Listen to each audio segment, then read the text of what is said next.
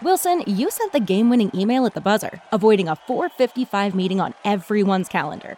How did you do it? I got a huge assist from Grammarly, an AI writing partner that helped me make my point. 96% of Grammarly users say that it helps them craft more impactful writing. Would you agree? Grammarly helped adjust my tone to navigate tough work conversations. And it works everywhere I write, so I can quickly communicate effectively. Your teammate used Grammarly to summarize an important document, making a three pointer. How did he do it? It only took one click. When everyone uses Grammarly, everything just makes sense. You made an incredible slam dunk to end the game. The meeting was canceled, and your team will go home champions. Go to grammarly.com slash podcast to download it for free. That's grammarly.com slash podcast. Easier said, done. A listener production. This is The Five of My Life with me, Nigel Marsh. The series where I talk to notable people about five of their defining things.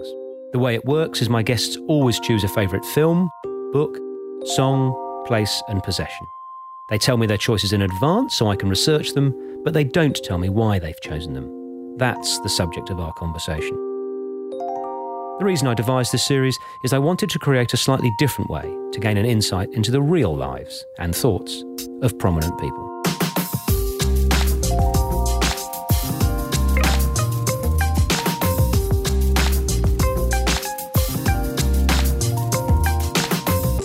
Peter Fitzsimons spins some fabulous yarns in a manner that only he can.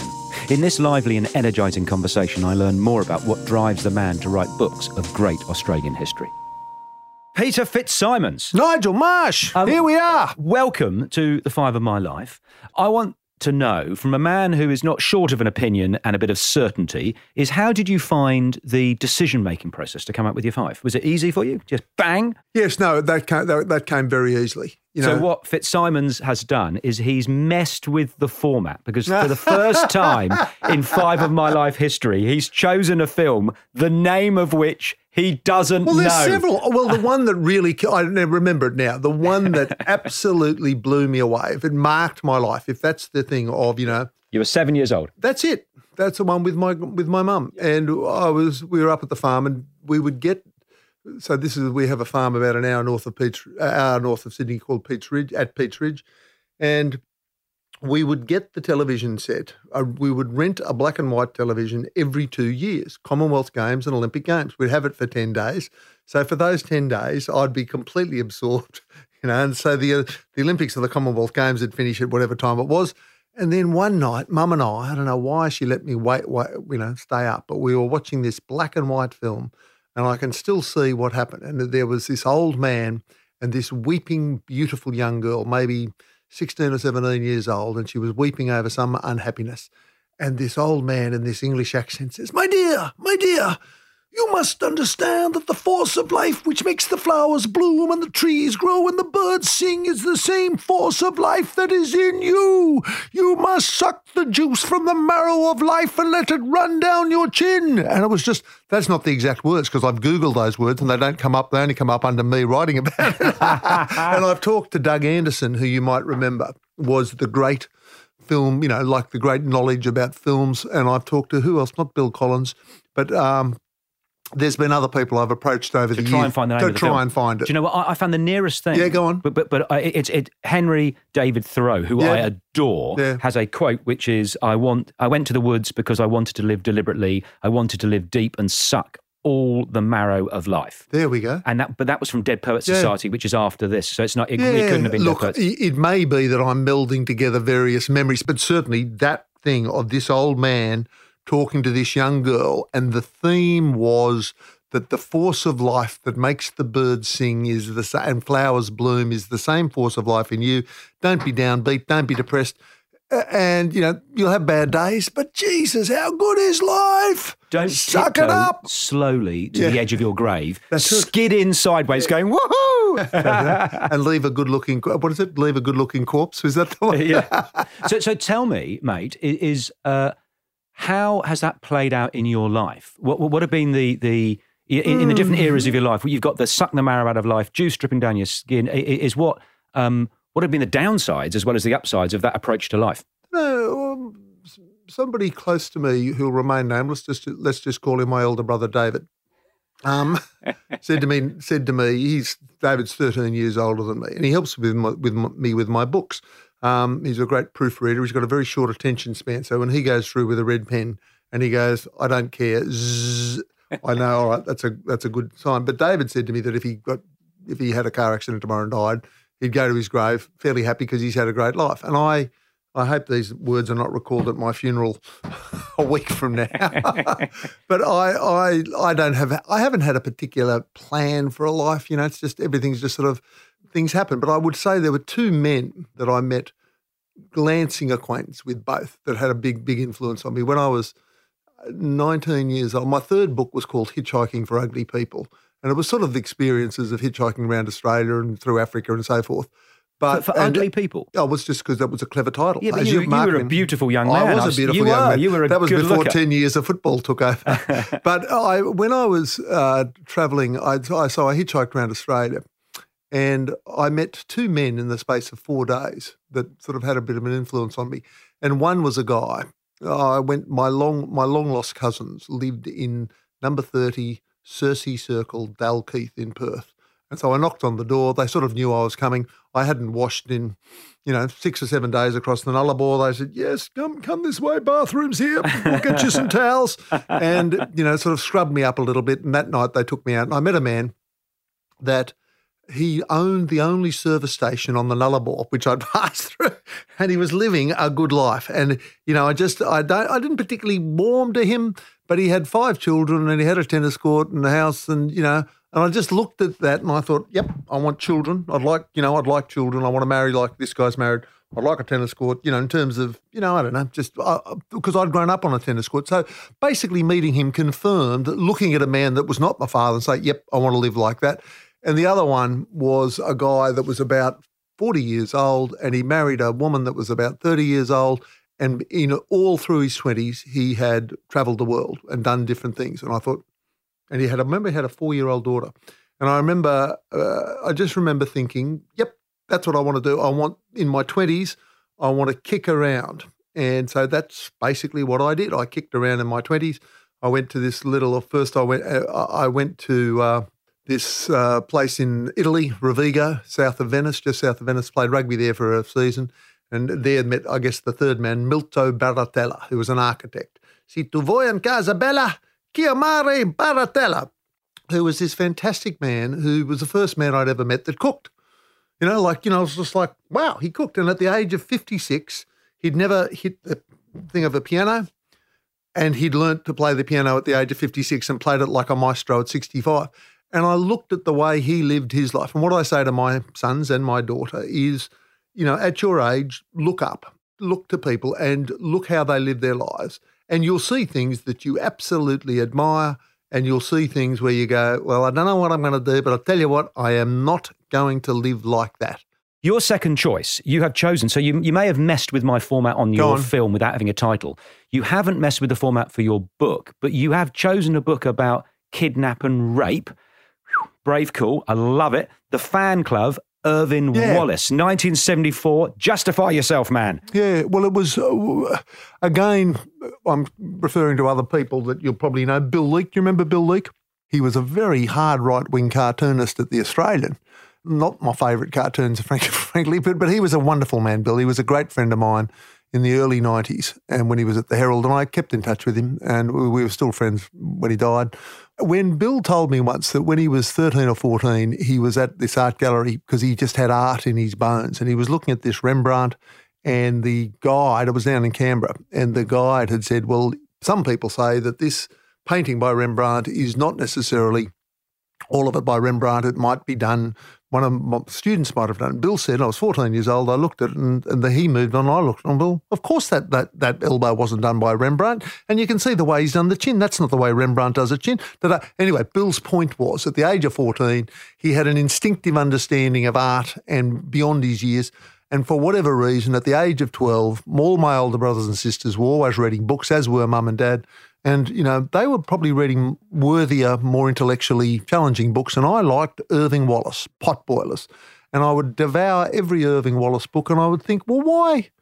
why, why is his stuff so compelling? So I deconstructed it and I'd look at it. And the way that Irving Wallace would tell a story would be he'd have four strands running parallel to each other. And it would always start with a beautiful blonde in the kitchen. And she was absolutely gorgeous, and she was doing this and she was doing that, and she was just untying the uh, the button of da, when there's a knock on the door, you go, "Hey, just wait! What what what, what happened after she undid the top button and the knock on the door?" And you, he would leave you there, and then he'd start on a on a different story, and there'd be something, and there'd be a shot in the shot in the distance. Well, what?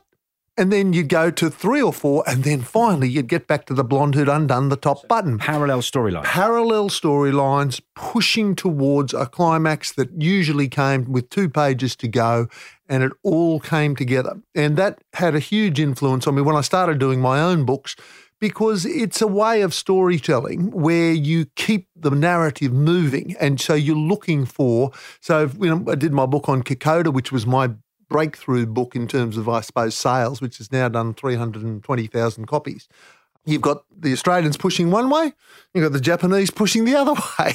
You know, so you can do the parallel storylines so long as you get enough information from the Japanese side of things. So I, I have recently finished your book on Breaker Morant. What did you think of the book? I, I loved it, but the thing I didn't like him at all. No. I, I, I hated him. I'm still upset about Lieutenant Annat. Yes. I, I, that really. I love it that you love him. I, I mean, I just so the Battle of Elands River. Yeah. I mean, so I, can't recommend the book highly enough. But um, you, you are well, you're Australia's most successful non-fiction uh, writer. But I, I love the art of being able to do a page turner. But on the parallel uh, storylines, there are some writers who haven't got a sure enough hand on that. So if hmm. I I want to know what happens to the blonde with the rose between her Yeah. teeth, right? And you go to a different story, but you go on too long, not interestingly Yeah. enough. I'm thinking, well, bloody hell, I want to get back to the Yes. yeah, yeah. So you've it, it's it's an art. It's not as easy as you make it No. sound. I mean, you do it Well- beautifully, but It's not easy, but but I love the fact that you love James Annat because what's he got to do with Breaker Morant? Nothing.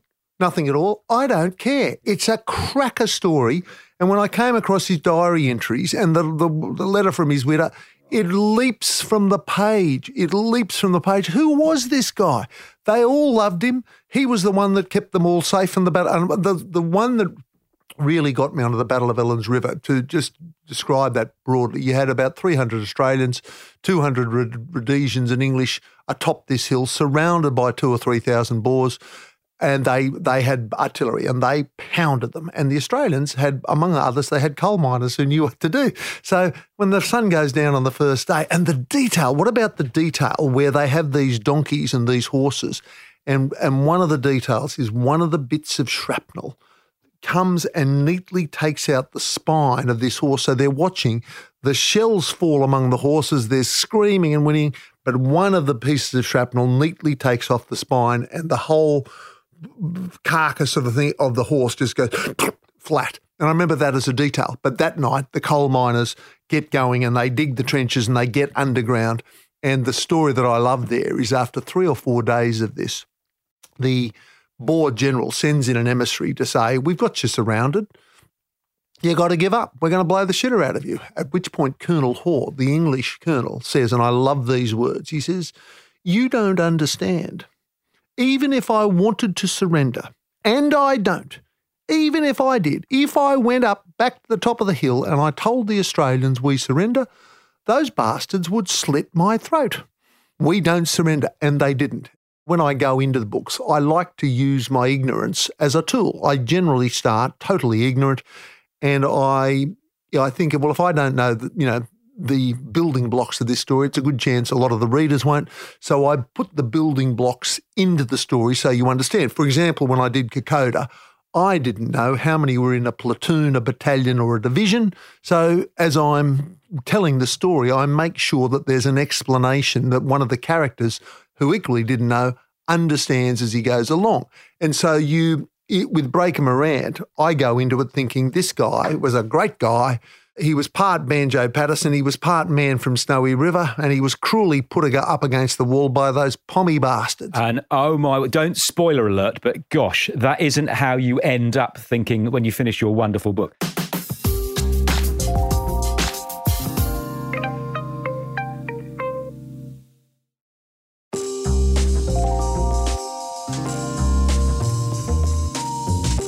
Your third choice is a song. You have chosen, you, it's the third choice by Bob Dylan. Your colleague at the Herald, uh, Kate McClymont, chose Like a Rolling Stone. Yep. Ronni Kahn chose A Hard Rain's Gonna Fall. And you chose Hurricane from Bob's 17th studio album. You'll be doing society a favour. That son of a bitch is brave and getting braver. And my brother had a tape, uh, those those forty five minute tapes of Desire. And when I was at Knox, which is a fairly, you know, very privileged elite boys' school, etc., etc., you know, very conservative, very white, very Presbyterian, very, you know, we didn't have the term white privilege at the time, but looking back, very white privileged. And it was, you know, I started listening to this album and I'd get to this thing of Dylan singing Son of a Bitch's Bray, and there was an anger to it. There was a naughtiness to the words. And I played it again and again before you I moved into the rest of the album. And it's fantastic. And my son, who's a very good writer, also has Dylan in his bones. And the lesson of Dylan is words do not have to make sense technically. You can't break them down and so to make them make sense sometimes. It's the formation of the words that can generate the feeling. And that for me is the the Dylan is in my bones and it's the way I want to live. You know, I I love colourful characters. All of Dylan's songs are filled with with colourful characters. Have you listened to his um? Or of course, I have. I've listened to everything. No, no, no. His Nobel Prize winning speech. Yes, of course. So in and that- Patti Smith singing. He, he quotes the John Donne poem. Yep. And then when he's finished quoting it, he says, "I don't know what it means either, but it Right. sounds good." whenever I do books in areas that I'm not expert in, which is every book, I like I like to find the most not pedantic's not the right word, but certainly the most expert. So when I did the book on Ned Kelly, there's a guy, there was a guy called Ian Jones, 86 years old, who'd studied Ned since the age of seven. No joking. That's where he went to the Victoria Library, he just devoured it. And when I finished the book, I, I go to Ian and say, look, here's a red pen here's my manuscript, please. And anyway, Ian is highly revered as Ian was. There was another one that they all, Ned Kelly is awash with Ned Kelly nutters. Australia is awash with Ned Kelly nutters, most of whom hate each other, three quarters of whom acknowledge Ian as the, as the oracle, but all of whom acknowledge this woman living uh, uh, called Sharon Hollingsworth. And she was the one they all went, yeah, well, she's the one. Who is she? She's a woman that lives in North Carolina in a trailer park. Has she ever been to Australia? No. But in the age of the internet, she'd come across Ned Kelly in the early days of the internet, and there wasn't enough hours in the day. For, and so, anyway, when after Ian had gone through it, I go and send it to her.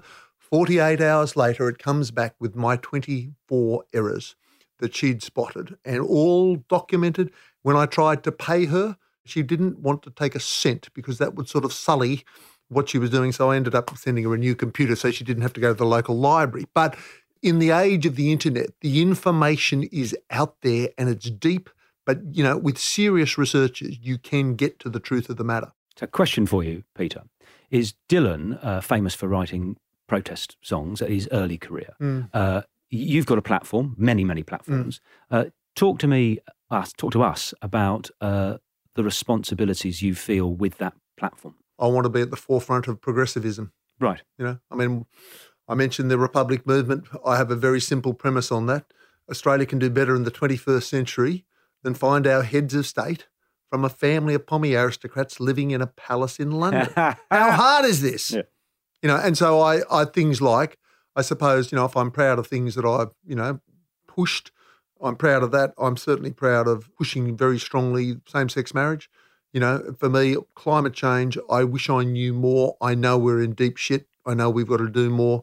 Um, in sport, the thing that I push hardest is concussion. You know, the fellow that you admire, we both admire, Sir Michael Parkinson, came out to Australia two or three years ago and he had a thing at the Opera House, which was vignettes of the best interviews. And he had four vignettes from Muhammad Ali.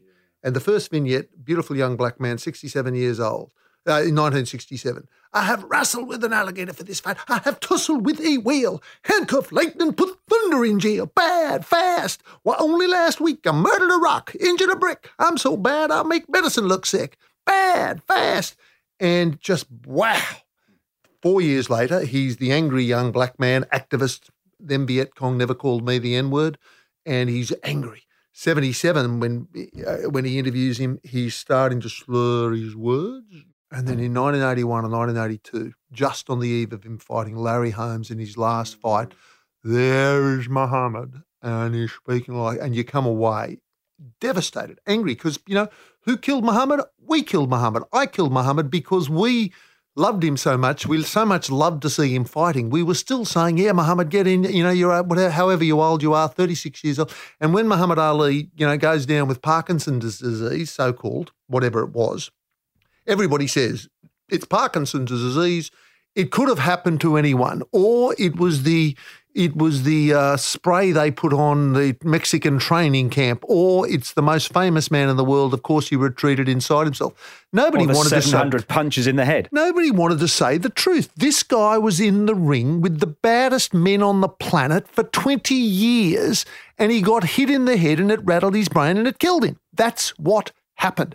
So your fourth choice on Five My Life, your location is your farm, mate. Tell Hmm. us about that. Ah, well, mum and dad, after mum served in the Second World War as a physio come nurse, putting back together wounded soldiers. And uh, she was a rich girl from Urunga, and dad was a poor boy from Urunga. And they'd known each other for a while, but they both came back from the war, got together. And uh, then dad, you know, bought, work, went picking oranges. He was well educated, but he had a very bad back. I don't know if it was from the war or whatever it was, maybe fast bowling and cricket. But the advice was to get over your bad back, you're going to have to work outdoors. So they bought 60 acres of uh, farmland up at Peats Ridge, and they ended up growing. They they ended up growing oranges, lemons, tomatoes, and children. And I was the seventh of those children. And we had this. They say if you had a happy life, you remember the sun shining. If you had an unhappy life, you remember wet Wednesday afternoons trudging home from school. Well, when I look back on life on that farm, the sun was shining. And when mum died, dad died in 92, we buried him where he dropped, the ashes where he dropped on the farm, put a big, big block of granite there and planted a tree. And we buried mum two years later, 50, 50 yards up the hill in the most beautiful spot of the farm. Is that where you're going to go when That's you? exactly right. Right. I lay down there when we visit. You know, we go up to the farm fairly regularly, and I, I actually with my eldest son Jake, about three years ago, there was a little sunny little spot about thirty yards over from mum and fifty yards up from dad. That's the And I- place. I, lay down in the sunlight and I said, Jake, you got it. Remember Yeah. this. This will do me, and you know the tree that you put it. But it's it's a thing of when mum died, we were gathered around the bed as she breathes her last. Before she goes, one of her lines, she said, "I'm, you know, as I leave you." It wasn't actually as articulate as this. It was more, grum- you know, it was she was in pain, but but you know, bowel cancer and the whole thing. But she said, "As I go, I'm nourished by the fact that you will. I know you will all look after each other, and we have, and we look after each other's children." And our children look after each other. And for me, that is what a family is. And it came from life on that farm, looking after each other. And, you know, every now and then one of our children might be in some kind of crisis. And, you know, everybody, brothers and sisters, red alert, red alert. This is the issue. What are we going to do? How are we going to do it? You know, without being intrusive, but it's helpful. But that, but that farm is the spiritual holy land for me. And mum, before she died, would um, she was on the P&C, you know, and CWA and all this sort of stuff. And about must have been about 1990. She was doing a stall in Mann Mann Street, Gosford, and she was there all day. And the final thing selling was this horrible muddy sculpture. It's like crystallized mud sculpture of a of a warrior medieval soldier on a horse. Anyway, at the end of the day, last thing left, nobody would buy it. So mum puts down her own $10, brings him home, a horrible little fellow. And when she dies, we go, well, what are we going to put on mum's grave beside the big block of rock? So we put the soldier there uh, on his thing. And 5th of July, 94, she died. Established the grave six months later. I suppose four years later, the, the soldier's right arm fell off, and then his left arm fell off, and then his horse is on his knees. And as the years go by, um, you know, he'll, he'll, it'll be ashes to ashes, dust to dust. But I always say to my family, look, everything's going well in my life. But if ever I, if ever I disappeared, if ever I was in a crisis to beat all crisis, and you wanted to know where to find me, you'll find me at the farm. probably beside Mum and the Soldier. It's beautiful hearing you talk about it, mate. It's just wonderful. Your your um, possession on Five of My Life, Tesla. Oh yes, what a wank! What a wank! What, a, what did I actually? I'm not saying anything. Did I'm I not saying anything. Did I actually write that? You right. I love my Tesla because it goes very fast and women wink at me. did I write that? no, no, no, no, no, no, not the last bit. No, I know. Look, I know I should say it was something my mother gave me or my mother, but it just happened. happened. I ah. wrote that quickly, and the truth of it is, I do love it. I absolutely love it, and I'm not a car person. You know, like so, I, I've never understood, you know, obsession with cars and things like that. But uh, when I, um, you know, I was sort of wanting to go electric.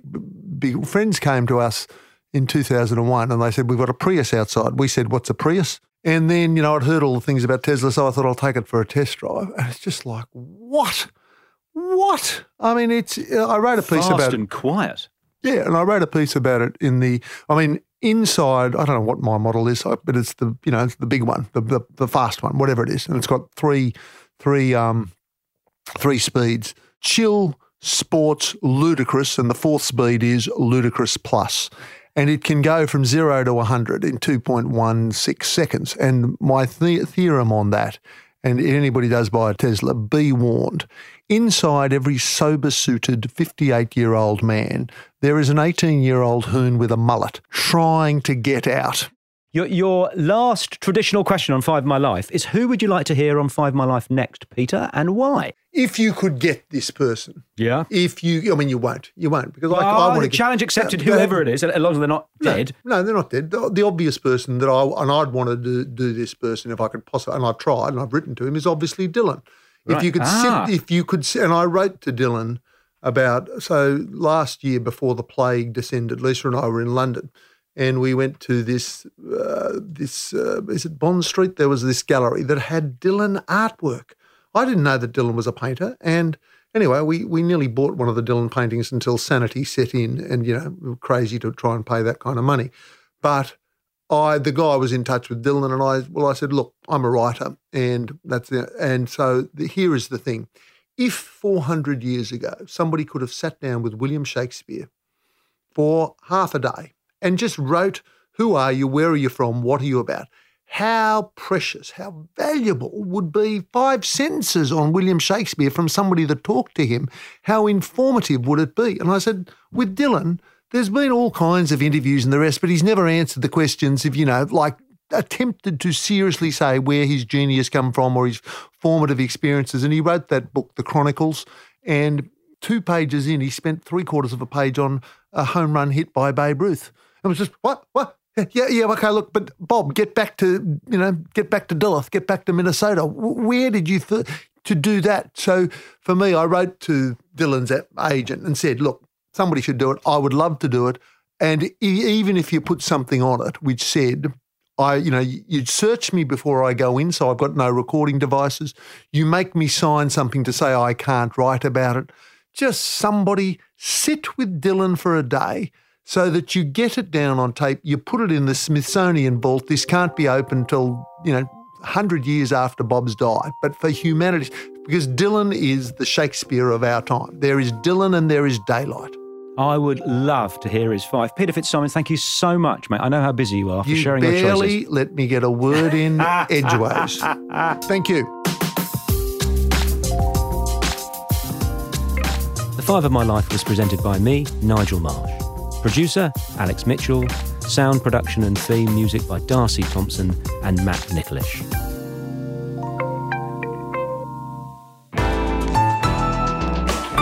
Listener.